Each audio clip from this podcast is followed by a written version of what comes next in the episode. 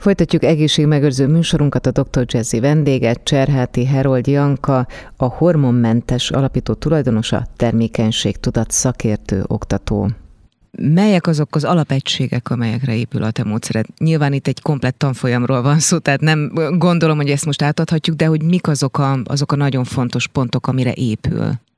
Három alapvető termékenységi jel van, ezeket hormonmárkereknek is szokták hívni, és egyébként az fontos, hogyha esetleg valaki szeretne jobban utána nézni, én Magyarországon így kezdtem el használni, hogy módszer, de a hivatalos neve szimptotermális módszer annak, amit oktatok, csak ez nem annyira gusztusos ilyen, ilyen formában, vagy hát nagyon tudományosan hangzik pont ezért, de mondjuk kutatási információkat így lehet találni róla alapvetően. És a három alapvető termékenységi jel az az ébredési hőmérséklet, vagy az alaptesthőmérséklet, a ményaknyáknak az állaga és a miensége, illetve a ményak állása, ez egy opcionális jel. Kettő, a, az alaptesthőmérséklet és a ményaknyák az már elég ahhoz, hogy meg tudjuk állapítani azt, hogy mikor vagyunk termékenyek és mikor nem. Ehhez tartozik egy szabályrendszer. A lényeg az, hogy ezeket az információkat minden nap lejegyezzük egy ciklus görbében, és ebből a görbéből, amin láthatjuk a hőmérsékletnek és a ményaknyáknak az összefüggéseit is, ebből meg tudjuk állapítani azt, hogy mikor nyílik meg a termékenységi ablak egy ciklus során, és mikor zárul be a termékenységi ablak a ciklus során, mert nem vagyunk folyamatosan termékenyek a ciklusunk minden egyes napján, hanem általánosságban egy 6-7 nap van, amíg egy nő termékeny, ugyanis a petesejt élettartama, a kiszabaduló petesejt élettartama az 24 óra maximum, eddig megtermékenyíthető, sőt, még ennél rövidebb időn keresztül megtermékenyíthető, és akkor felvetődik a kérdés, hogy de ha csak ennyi akkor miért van ennyi becsúszott terhesség Igen. akár? Igen. Azért, mert nagyon jól van felépítve a szervezetünk, és a ményaknyák, amit már itt sokat emlegettem, ezt, hogyha így elmondom, egy picit most Igen, jó lenne, hogy egy jelent. kicsit érthetőbb legyen. Ez az a nedvesség, amit a ményakunk mirigyei termelnek az ovulációhoz közeledve, és ennek a, a nedvességnek az állaga, a nedvesség tartalma, az növekszik, ahogy közeledünk az ovulációhoz. Ez az, amit úgy tapasztalhatunk meg, hogy sokan folyásként emlegetik, hüvei folyásként, és akár kóros dolognak tekintik azt, hogy ez jelentkezik. Én tudok olyat, és voltak olyanok, akik teljes ilyen revelációként élték meg, hogy hogy minden egyes hónapban elmentek orvoshoz, hogy nekik valami bajuk van uh-huh. és közben kiderült, hogy csak a természetes ményaknyákot tapasztalták, ami egészen extra formában tud jelentkezni, amikor közeledünk az ovulációhoz, ilyen tojásfehéri és nyákcsóvaszerű valamit tapasztalhat az ember, lehet, hogy csak az alsó neműn látjuk, lehet, hogy pisilésnél mondjuk konkrétan kilóg ez a hüvelyből.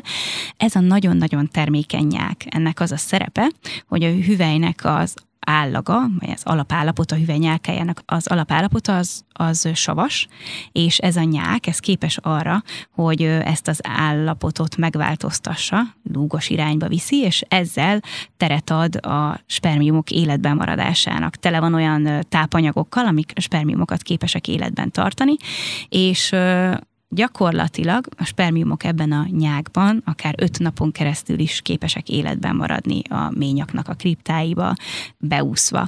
Szóval ezért van az, amikor valaki mondjuk azt mondja, hogy ú, hát de hogyan jött össze, mondjuk a baba, mert nem is voltunk úgy együtt, azért, mert akár öt napig is életképesek a spermiumok, amikor jelen van ez a termékenyák. Így jön össze egyébként ez a 6-7 napos uh-huh. termékenységi ablak, a spermiumoknak a maximális élettartama és a petesejtnek az élettartama adódik össze. Lehet erről olvasni sok-sok évtizeddel ezelőtti információcsomagokat, amelyre azt mondja a modern orvostudomány, hogy elavult és megbízhatatlan visszatérünk egy olyan tudásanyaghoz, azt nem mondom, hogy tudományosan igazolt, de hát azért ismerős elemek köszönnek vissza régi megfigyelésekből. Kérdés az, hogy mennyire régi megfigyelések, mert egyébként maga, magának ennek a módszernek az alapjai annyira nem régiek az alaptest hőmérsékletnek, vagy a nőknél, a termékenykorú nőknél a hőmérsékletnek a változása, az már az 1800-as években felismerték egyébként így tüdőszanatóriumban azt, hogy, hogy valami lehetséges összefüggés uh-huh. van, hiszen abban az időben nem mérték az emberek a hőmérsékletüket, de mondjuk egy szanatóriumban, egy tüdőszanatóriumban ott megvérték ugye a pácienseknek a hőmérsékletét, és ott figyelték meg először azt, hogy a termékeny korú nőknél két fázisú görbét, hőgörbét lehetett megfigyelni, ami azt jelenti, hogy ovuláció után megemelkedik az a nőknek az alaptest hőmérséklete, ez a progeszteron hormon hatására történik. A ményaknyák másik, amiről az előbb beszéltünk, az pedig egy ösztrogén indikátor, az az ösztrogén hormon jelenlétének hatására történik, és ezért hívják ezeket elsődleges termékenységi jelnek, mert ezek nagyon konkrétan köthetők ezekhez a hormonális változásokhoz, tehát gyakorlatilag a hormonális változási pontokat tudjuk megfigyelni. A ményaknyákkal kapcsolatos kutatások azok úgy nagyjából a 60-as években csúcsosodtak ki, illetve akkor kezdődtek el intenzívebben, és azóta tudunk erről egyre többet. Például azt, hogy a ményaknak különböző szakaszain különböző mirigyek termelik a különböző típusú nyákot, hogy mekkora jelentősége van ennek a, a fogamzásban, a fogamzás segítésében, és akkor gyakorlatilag ezek az információk adódtak össze odáig, hogy, hogy ebből módszer legyen. Vannak ennek a módszernek előfutárai, mert már ott a 20-as, 30-as években már rájöttek a kapcsolatra mondjuk a hőmérséklet változása, meg az ovuláció között, akkor már elkezdődtek, főleg egyházi körökben egyébként hm. ennek a módszernek a, a népszerűsítése, hogy itt valami van, ezt érdemes figyelni. Az más kérdés, hogy mennyire volt ez elérhető a hétköznapi ember számára, hogy mondjuk tényleg megfigyelje a testőmérsékletét, vagy a, a nyáknak a változását, vagy hogy eljusson egyáltalán ez az információ az átlagemberhez, és most van egy ilyen reneszánsz ennek. Az mhm. elmúlt 5-6-10 évben évben uh-huh. Emelkedett ki abból a közegből, hogy mondjuk ez egyházi berkekben ismert volt, és egyre több kutatás van ezzel kapcsolatban, sőt, a Femtech, ami azt jelenti azok az eszközök, amik női testre specializált ilyen technikai eszközök, mint a viselhető gyűrű, óra, hőmérsékletmérő eszköz, sőt, van már olyan eszköz, ami a nyák megfigyelését segíti. Ez óriásit robbant most az elmúlt pár évben, és nagyon sok olyan eszköz van most már, ami mondjuk pont ez a módszerhez kapcsolódóan segíti a különböző megfigyeléseket. Szóval lehet, hogy ehhez is köze van annak, hogy most egyre több információnk van erről, vagy egyre elterjedtebb ez a módszer. Egyrészt talán a hormonális módszerek uh-huh. hátulütőinek a, a felismerése talán, illetve az, hogy egyre elérhetőbb az információ. Hamarosan folytatódik a Dr. Jazzy, amelynek mai vendége Cserháti Herold Janka, a hormonmentes.hu alapító tulajdonosa, termékenységtudat szakértő. Ez továbbra is egészségmegőrző műsorunk, a Dr. Jazzy vendége Cserháti Herold Janka, a hormonmentes.hu alapítója, termékenységtudat szakértő. Egészen fantasztikus technológiai lehetőségekről, eszközökről beszélgettünk az imént. Egyfelől van egy nagyon erős testtudatosság, öntudatosság, amely megjelent, és nem csak a feminista körökben, hanem általában ez a női öntudat, mint olyan az elmúlt években nagyon megerősödött szerencsére. Igen. Másfelől pedig ezzel párhuzamosan olyan technológiai, orvostechnológiai fejlesztések jelennek meg, amelyek akár fél évente, néhány havonta is egyre újabb és újabb eredményeket hoznak be. Tehát, hogy számomra ez nagyon izgalmas, hogy egyfelől egy ilyen nagyon ősi valami jelenik meg, a tudásban, másfelől ezt megtámogatja a technológia. Így van, így van, és hát igazából a hatékonyságkutatások is az elmúlt években indultak be ezzel kapcsolatban, tehát most, hogyha bárki erre rákeres, akkor a WHO-nak a, az információi között a WHO weboldalán azt találja így a fogamzásgátlási megoldásoknál a szintotermális módszerről, hogy a hatékonysága majdnem, hogy megegyezik a fogamzásgátló tablettáival. Ugye itt az egy nagyon nagy hátulütője, vagy nem is tudom, tévhit a, a módszerrel kapcsolatban, nagyon sokan azonnal azt mondják, hogy ó, ez a naptármódszer. Igen, Jaj, egyébként tudom, igen. Tudom, Nekem is megfordult a, a fejemben. Az ismerősöm is így lett terhes, és hát igen. aki ezt használja. Sőt, hogy fiú legyen, vagy lány, még azt, arra is kitér a naptármódszer. Igen, igen, igen. Mm, ez nincsen annyira megtámogatva, vannak információk arról, hogy lehet a fogantatás időpontjának valamennyire köze a baba neméhez, de nem igazán. Szóval semmilyen tudományos tény nincs van. mögötte. Igen, nem uh-huh. igazán van ez alátámasztva. Egyébként Szájzelendre is beszélt erről, hogy a hüvely savas vagy lúgos állapota valamennyire befolyásolja azt, hogy a spermiumok közül melyik ér célba esetleg, és akkor ahhoz képest fiú vagy lány fogan el, de szerintem ennek inkább a genetikához van köze alapvetően, meg a pár közös genetikájához. Igen, kémiai kapcsolódásához. Igen. Mielőtt tovább menjünk, egy nagyon fontos dolog jutott eszembe a hormonok bevitelével kapcsolatban. Ugye mondtad, hogy, hogy ennek beláthatatlan következményei lehetnek, és erre vannak kutatások, de közben meg, hogyha például már a várandóságról, vagy annak a létrejöttéről beszélünk, ugye mindig felmerül a sárgatesthormon, mint megsegítése a terhesség megmaradásának. Vagy például klímax idején gyakori, hogy kívülről bevitt hormont ajánlanak nőknek is, és férfiaknak is. Mi a helyzet ezzel? Mert sokanban szerintem felmerül a kérdés, hogy most akkor jó a hormon bevitele, vagy nem jó a hormon bevitele? Szerintem ezt nem lehet ilyen egyértelműen azt mondani, hogy most akkor minden, ami hormon bevitel, az az ördögtől való és szörnyű, egyáltalán nem így működik. Nyilván a fogamzásgátló is egy olyan dolog, ami óriási szabadságot adott a nőknek a 60-as évektől, amikor kifejlesztették, és, és, és egy óriási robbanást hozott abban, hogy a női önrendelkezést megtámogassa, hogy, hogy eldönthetjük azt, hogy mikor szeret szeretnénk gyereket, hány gyereket szeretnénk.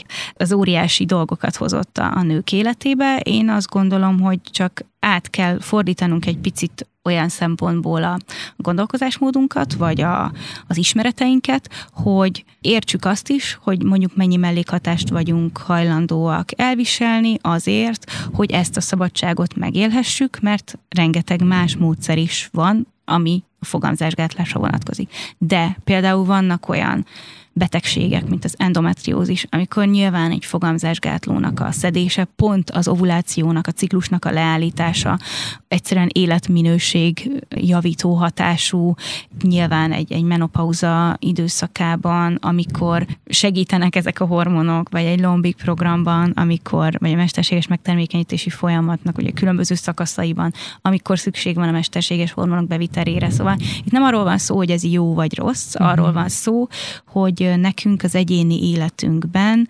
mi az, ami belefér, mi az, ami nem lehet, hogy valaki teljesen jó reagál a fogamzásgátló mhm. évtizedes szedésére, és tényleg semmi problémája nincsen vele, van, aki meg, ahogy mondjuk én is annak idején, nagyon rosszul viseli, nagyon hamar jelentkeznek súlyos mellékhatások. Én azt gondolom, hogy az lenne nagyon fontos, hogy azt kiharcoljuk, hogy az legyen az alapvetés, hogy ezekről a dolgokról, amikről most nagyon kevesen beszélünk egyelőre, tényleg tájékoztatást kapjunk, mielőtt felírnak egy fogamzásgátlót, tényleg meg legyenek a megfelelő vizsgálatok, vizsgálatok például, hogy trombózis hajlama van-e az embernek. Mert ez viszont egy halálos kockázati tényező lehet akár, hogyha valakinek trombózis hajlama van, és fogamzásgátlót szed, vagy bizonyos típusú fogamzásgátlót szed, ez már az orvosok feladata, hogy kinek melyiket ajánlják. Az lenne talán fontos, és mondjuk ebben megint ilyen ilyen forrásokra tudok hivatkozni, mint például a WHO-nak a weboldalán, több mint 700 oldalas kézikönyv van a fogamzásgátlási megoldásokról, hogy kinek mit, hogyan érdemes ajánlani, és ehhez képest mondjuk egy fogamzásgátlási konzultáció az nem tart egy óráig, pedig lehet, hogy szükség lenne rá, hogy mondjuk ez ilyen hosszas információ átadás legyen, és el tudjuk dönteni azt, hogy mondjuk vállaljuk-e azokat a mellékhatásokat, amik adott módszerrel járnak, vagy nem nagyon fontos lenne látni az ember élethelyzetét, aki elkezd valamilyen fogamzásgátlási megoldást alkalmazni, mert lehet, hogy most tényleg a fogamzásgátló a megoldás, de nem tudom, két év múlva már nem az lesz. Nem is akarok most konkrét élethelyzetet mondani, de hogy gyakorlatilag az egész családtervezés, fogamzásgátlás az egy skála. Nem is fekete-fehér, meg nem is igen-nem kérdése, hanem és ezt mondjuk a tanfolyamon tanítom, és nem nagyon hallottam még ezt így máshol, hogy egészen más az az élethelyzet, amikor valaki egy tini kezdődő párkapcsolatban, mm.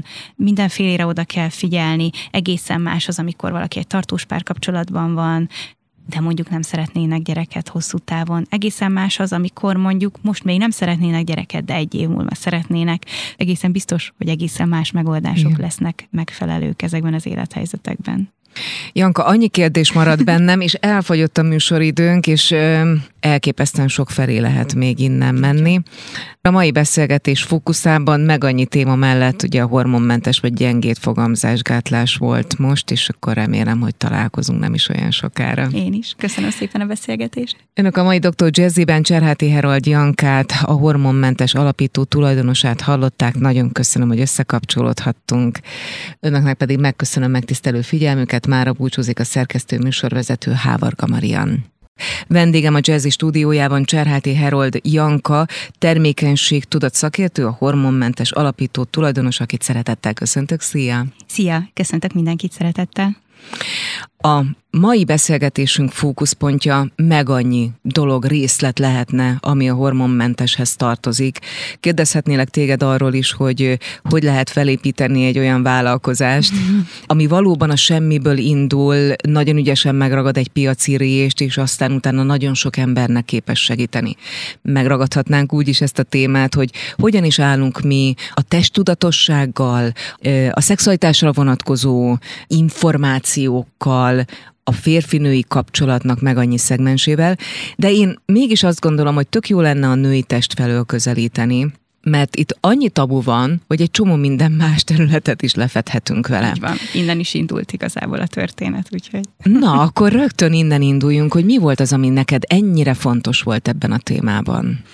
Onnan indul a személyes része ennek, és onnan nőtt ki igazából a vállalkozás, meg ez a küldetés, mert hogy ez nekem egy küldetés, hogy magamnak kerestem biztonságos hormonmentes fogamzásgátlási megoldást, és nagyon-nagyon kevés információt találtam erről itthon, külföldi oldalakon kellett keresgélnem, hogy milyen megoldások vannak, amiről nem hallottam még, és aztán találtam olyan dolgokat, amikről Magyarországon nem volt szó, olyan eszközökről, amiket az orvosom nem említett, vagy esetleg így hallottunk róla valamikor valahol, hogy mondjuk létezik pesszárium, de hogy azt gondoltuk, hogy hú, hát ez egy nagyon régi és elavult eszköz, és közben meg vannak egészen extra új verziói ennek.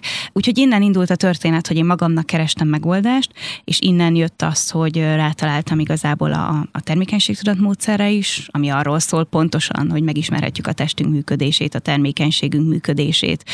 És innen jött az, hogy aztán nagyon sok tabu téma is jár azzal, hogyha az ember elkezd foglalkozni azzal, hogy hogyan működik a termékenysége. Említenél most rögtön négy-öt olyan tabut, amiben folyamatosan beleütköztél, és még most is ott van? Például maga egyáltalán az, hogy a menstruációról beszéljünk, a menstruációt körülövező dolgokról beszéljünk, ne úgy emlegessük, hogy betegség, hogy azok a napok, ne csak kék folyadékot lássunk a reklámokban mondjuk. Akkor a női test működésével kapcsolatban például én azt gondolom, hogy a ményaknyák, ami a módszernek az egyik alapja, amit tanítok, és az egyik nagyon-nagyon fontos biológiai és termékenységi jelzésünk, az még a menstruációnál is nagyobb tabu. Nagyon keveset beszélünk róla, lehet, hogy sokan most nem is tudják, hogy éppen miről beszélek, de majd talán Igen, kifejtjük a, a későbbiekben Igen. egy picit. Akkor a női szexualitás úgy általánosságban, az, hogy mennyi tévhit van azzal kapcsolatban, hogy hogyan kéne élvezni a szexet mondjuk egy nőnek, hogy ott van a pornóipar, ami még erre ráerősít, és közben pedig mondjuk a csiklónak a története és a működése az egy nagyon-nagyon érdekes dolog, és főleg az, hogy 90 2008-ban írták le először azt, vagy mérték fel először azt, hogy mennyivel több és mennyivel nagyobb szervacsikló, mint amennyit látunk belőle, és gondoltunk róla, akár évezredek alatt, mert már az okori görögök tudtak a létezéséről. Ami elképesztő, hogy 98, tehát hogyha ezt kimondom, akkor, akkor ez egy megdöbbentő adat. Szerintem most tartunk nagyjából négynél, és még nagyon sokáig lehetne mm. sorolni, hogy mennyi, mennyi ilyen dolog van, ami frusztrációt okoz a hétköznapokban, amitől azt látom, hogy mondjuk kétségbe esetten kérdezik a nők, hogy ezt tapasztalom, és ez normális-e, vagy az normális-e, hogy a ciklus során egyszerűen változik a hangulatunk, változik az, hogy mikor bírunk többet esetleg fizikailag, mikor kevesebbet, hogy teljesen természetes az, hogy, hogy ingerültebbek vagyunk néha adott szakaszban, hiszen annyit változik a hormonháztartásunk. Egyébként elképesztő így adatokban nézve azt, hogy hogy mennyi változáson megyünk keresztül, és hogy mennyire nem elfogadott ez, vagy mennyire nem vagyunk elfogadóak saját magunkkal kapcsolatban sem, hogy megértsük azt, hogy mi történik a testünkben a menstruációs ciklus során, hogy, hogy mennyi hormonváltozáson megyünk keresztül. És ez egy nagyon fontos alaptétel a te módszerednél is, van. tehát a test ön megfigyelése. Így van, ez az alapja az egésznek, és az az általános tapasztalatom, hogyha valaki ezt megtanulja, elkezdi alkalmazni, vagy beépíteni akár egy életmódként ezt, hogy, hogy megfigyeli magát, hogy vezeti a ciklusait, akkor ez gyakorlatilag egy szupererővé válik a hétköznapokban. Az, amit szinte átokként élünk meg, hogy úristen nők vagyunk, és menstruálunk, és ciklusunk van, és változunk, azt át tudjuk formálni egy olyan erővé, hogy igen, de ha értjük, hogy mi történik, akkor ki tudjuk használni azt is, hogy adott szakaszban mondjuk milyen erősségeink vannak, úgy egyébként amellett, hogy, hogy milyen nehézségeink vannak, és ha megpróbálunk ezzel egy picit harmóniában élni, és tudatosabban élni, akkor az nagyon sok változást tud hozni az ember életében, mind párkapcsolatilag, mind egészségügyileg. és pszichésen is azt gondolom, hogy ez is nagyon fontos. Innen folytatjuk azonnal egészségmegőrző műsorunkat. A Dr. Jazzy vendége Cserháti Herold Janka, termékenységtudat oktató, a hormonmentes.hu alapítója. Ez továbbra is a Dr. Jazzy, egészségmegőrző műsorunk vendége, Cserháti Herold Janka, termékenységtudat szakértő, a hormonmentes alapító tulajdonosa, a fókuszban a gyengét fogamzásgátlás. Két párhuzamos indult el ennél a módszernél. Az egyik maga a misszió, amely a hormonmentes vagy gyengét fogamzásgátlással foglalkozik, illetve a testtudatosságnak és a női test és férfi test megfigyelésén alapuló tulajdonképpen tudományos megalapozottság, de ez a kettő egymástól nem választható el. Nem, én úgy gondolom, hogy nem. De amikor elindult az egész vállalkozásom küldetésem, akkor is az volt az alapvetésem, hogy nem lehet úgy beszélni fogamzásgátlásról, hogy ne értenénk azt, hogy, hogy hogy működik a testünk, hogy mi hol van, hogy hogyan működünk a hétköznapokban. Nem lehet úgy beszélni ilyen kis tabusított, nem tudom, virágos képekkel tényleg folyton a női testről, hogy nem mondanánk ki dolgokat. És ez az elején tudom, hogy nagyon furcsa volt, amikor én elkezdtem ezzel foglalkozni, akkor sok olyan visszajelzést kaptam, hogy hú, hát ők így nem láttam még ezt leírva, és lehet, hogy ez egy picit túlzás, hogy ilyen plastikusan festek képet arról, hogy mondjuk hogy néz ki a ményaknyák. Aztán évekkel később mondjuk csináltam erről YouTube videót is, és azóta is kapom a visszajelzéseket, hogy, hogy mondjuk mennyire hálásak, akik láttak, van, akinek csak mondjuk ez az egy YouTube videó elég volt ahhoz, hogy sikerüljön a baba például, mert megértette, hogy hogyan működik a termékenységnek ez az aspektusa. És ezért nem szabad finomkodni, meg tényleg így tabusítani ezeket a dolgokat, mert hogyha nem tudunk tisztán kimondani testi történéseket, vagy egyáltalán ilyen folyamatokról beszélni, akkor nem fogjuk megérteni, hogy mi történik. Egyszer beszélgettem egy szexuálterapeutával, aki azt mondta nekem, hogy képzeljem el, hogy hozzá járnak párok, meg egyéniben is járnak terápiára nők, férfiak, és ő mindig azzal kezdő, hogy lerajzoltatja a női test, a férfi test bizonyos részeit, például a nemi szerveket, hogy épül fel a női test, hogy épül a fe- és nem tudják sokan. És akkor megkérdezi a klienst, hogy ha nem tudja, hogy önnek hogy épül fel a teste, akkor hogy is várhatja el, akár saját magától, akár a partnerétől, hogy a, a, az intim kapcsolat az örömteli legyen. Így van. Hogyha, hogyha nincs ismeretünk ezekről a dolgokról, akkor lehet azt mondani, meg azt várni, hogy minden jön ösztönből, de én azt gondolom, hogy meg azt is látom, hogy tanulási folyamat. Tehát maga mm-hmm. a mhm. szex, a szexualitás is egy állandó tanulási folyamat. Hogyne. És ez már megint egy nagyon másik irány lenne a beszélgetésben, de ugye nekem a szexuális nevelés is egy veszőparipám, vagy ezt is küldetésemnek érzem a YouTube csatornámon is elég sok videó van ezzel kapcsolatban, és az is onnan indult, hogy azt látom, hogy annyi kérdés van, annyi hiányosság van, és annyira fontos lenne ezzel rendszer szinten foglalkozni, meg beépíteni, akár tényleg az iskolai nevelésbe, hogy vagy már kicsi kortól. Ha a termékenységről beszélünk, és ami a termékenységtudat módszer alapján is, amit tanítok, annak pont az a lényege, hogy, hogy arra tanítom meg a nőket, hogy hogyan ismerik meg a, a saját termékenységüket, a saját ciklusuknak az egyedi ritmusát, és hogy ezt a tudást utána hogyan tudják felhasználni az életükben, akár nagyon konkrétan módszerként, tudományosan megalapozottan biztonságos fogamzásgátlásra, akár babatervezésre, akár egyszerűen csak a hormonháztartásuk egészségi állapotuk nyomon követésére. És aztán azt látom, hogy amikor helyükre kerülnek ezek a hiányzó mozaik darabok, és összeáll a kép, hogy így működik a testem, elindul egy olyan folyamat a legtöbb nőben, aki mondjuk megtanulja ezt a módszert, hogy a tudatosság az úgy az élet minden területére kihat, és így körbeért. Tehát nagyon sokaknál látom azt, hogy elindulnak mondjuk egy önismereti folyamatban, és eljutnak oda, hogy oké, okay, de a testet nem lehet leválasztani, és ezzel is kell foglalkozni. Vagy elindulnak mondjuk úgy, hogy igen, megtanulom ezt, hogy hogyan működik a termékenységem, a ciklusom, és aztán elindulnak egy önismereti folyamatban is, mert, mert azt mondják, hogy csak attól, hogy megértették, attól már megszűntek mondjuk problémák, és véletlenül sem úgy akarom ezt mondani, mint hogyha ez valami csodamódszer lenne, mert nem. Viszont maga a megértés segíthet egy csomó további folyamatot. Azt, Tehát letisztítja az információkat és rendszerbe rakja, így jól van, értem? Így van, és maga a, az a fajta megértés, meg elfogadás például hozhat egy olyat, vagy vannak, akik azt mondják, hogy annyira megbékült mondjuk a menstruációjával, amire addig azt élte meg, hogy utálja, átok, a női létnek egy szörnyű aspektusa, hogy a megértés által eljutott oda, hogy hát most már így, ahogy megértettem a célját, meg a működését, most már így megszerettem, és mondjuk még a menstruációs görcsök is enyhültek.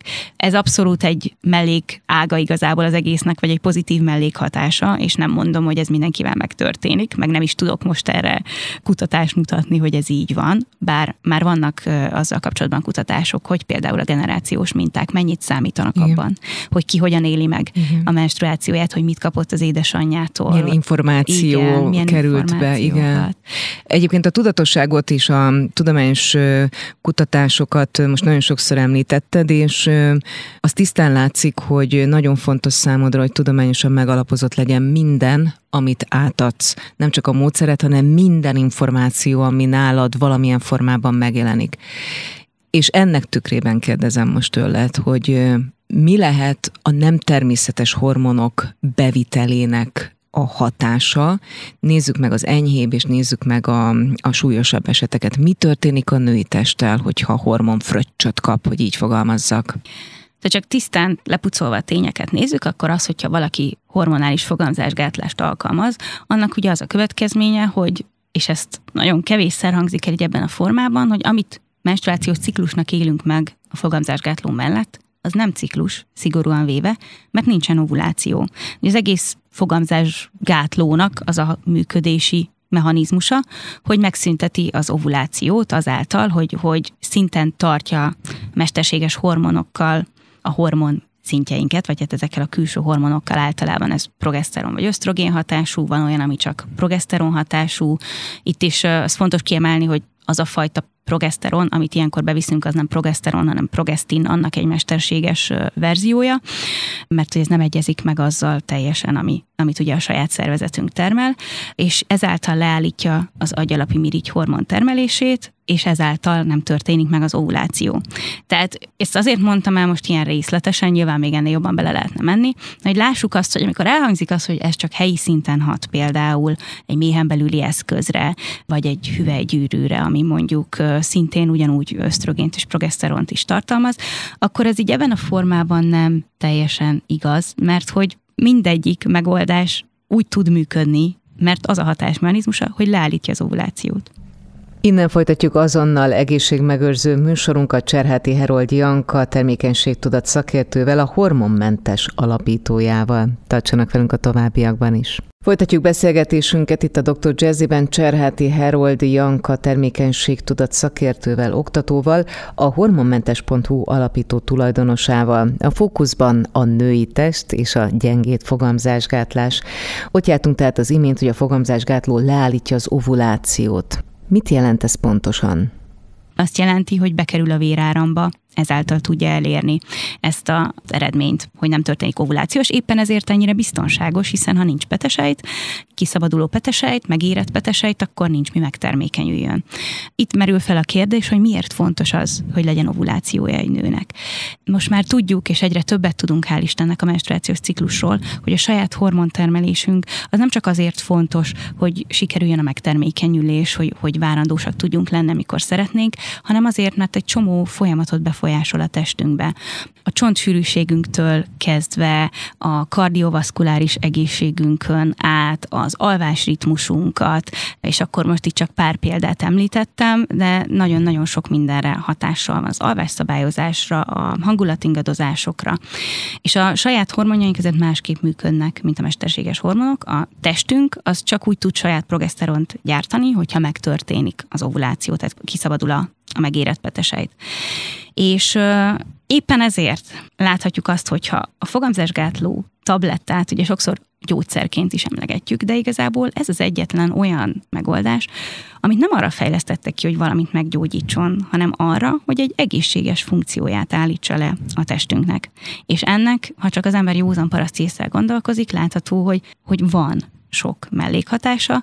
Az enyhébb mellékhatások azok egyébként ugyanúgy mondjuk hangulatingazozást jelentenek, libidócsökkenést, hüvelyszárasságot, és ezt is még lehetne folytatni, hogy elég, hogyha az ember elolvassa egyébként a tablettának ugye a beteg tájékoztatóját, de a súlyosabb mellékhatások között ugye ott van az embólia, a stroke a, a veszélye, vérrökképződés, és még mostanában derül ki egy csomó olyan dolog, ezek ugye a legújabb kutatások, amik még nincsenek is bent a köztudatban, hogy mondjuk bizonyos agyi területeket is módosít például.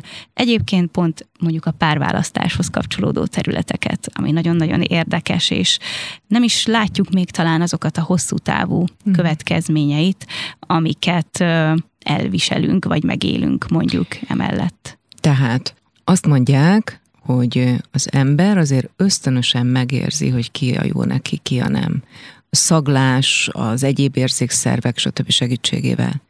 Úgy kell tehát ezt érteni, hogy egy mesterségesen bevitt hormon leállíthat olyan egyébként jól működő érzékelést, amely segíthet minket a szociális kapcsolatainkban, nem csak a párválasztásban, hanem úgy általában a többiekkel való kapcsolódásban, helyzetek felmérésében, stb. Akár igen, most itt kifejezetten a párválasztásra tudok olyan kutatást, ami, ami az elmúlt években zajlott, és az pontosan arról szól, hogy alapvetően emberként képesek vagyunk arra, hogy érzékeljük a másik feromonjait, és alapvetően az ember olyan párt igyekszik választani ösztönösen, de ez csak abszolút ilyen biológiai szinten, akinek az immunrendszere a lehető legjobban eltér. Ugye később az egészséges utódok születése miatt van ennek jelentősége. És az már kiderült, vagy az már tudható, hogy a fogamzásgátló mellett ez megváltozik, és olyat választunk, aki a lehető legközelebb áll hozzánk. És nem látjuk még ennek a, a következményeit. Még ez csak több ilyen... generációnál fog kiderülni? Valószínűleg igen, ez azért érdekes, mert ugye egy csomó ponton nem kötjük még össze az információkat, és például ez jelentheti azt, most legutóbb, amikor olvastam erről egy tanulmányt, ott is még csak ilyen fejtegetésekbe mentek bele, szóval ezek nem tények még egyelőre. Ez a része igen, hogy a párválasztást befolyásolja, de hogy, hogy ennek milyen következménye van akkor, hogyha valaki mondjuk a fogamzásgátlót mondjuk már van egy párkapcsolat, elkezdi szedni, és mondjuk csökken a libidó, és mondjuk hirtelen nem érez vonzalmat az iránt, akivel együtt van. De megtörténhet ez fordítva is, hogy mondjuk fogamzásgátlót szed, mellette választ párt, és amikor mondjuk abba hagyja, akkor hirtelen lesz egy törés a párkapcsolatban, mert egyszerűen másképp érzékel egy csomó dolgot a meglévő párkapcsolatában, a párjával kapcsolatban. Ezek nagyon érdekes dolgok, egyelőre még elég beláthatatlan dolgok, és azokat a pontokat még összekötni, hogy mondjuk egy babatervezésnél ennek esetleg milyen következményei vannak, vagy a termékenységi problémákat esetleg hogy lehet összekötni ezekkel az információkkal, ezek még nem teljesen tiszták. Ezek az elvontabb vonatkozásai igazából mondjuk a, a fogamzásgátló, meg a mesterséges hormonszedésnek. Amik konkrétabbak, azok például mondjuk így a libidó csökkenéssel eléggé lemérhető, és ami mondjuk egy össztársadalmi probléma, vagy a tudományvilágában is probléma, azt gondolom, hogy egy csomószor a női problémákat lesöprik az asztalról, mm. vagy nem szentelnek neki elég figyelmet, és mondjuk az, hogy egy fogamzásgátló szedése mellett csökken a női félnek a libidója, hát ez nem különösebben jelent nagy problémát a mellékhatások között, holott lehet, hogy ennél súlyosabb mellékhatás szerencsére nem jelentkezik, de ez éppen elég ahhoz, hogy egy párkapcsolatban komoly problémákat okozzon. Egyébként, amikor én magam kerestem hormonmentes fogamzásgátlási megoldást, és azt mondtam, hogy nem szedek többet gyógyszer, ez volt az egyik legnagyobb problémám, például személyesen. Hamarosan folytatjuk beszélgetésünket Cserháti Herold Janka termékenységtudat szakértővel, a hormonmentes alapító tulajdonosával, itt a Dr. Jazziben, a 90.9 Jazzin.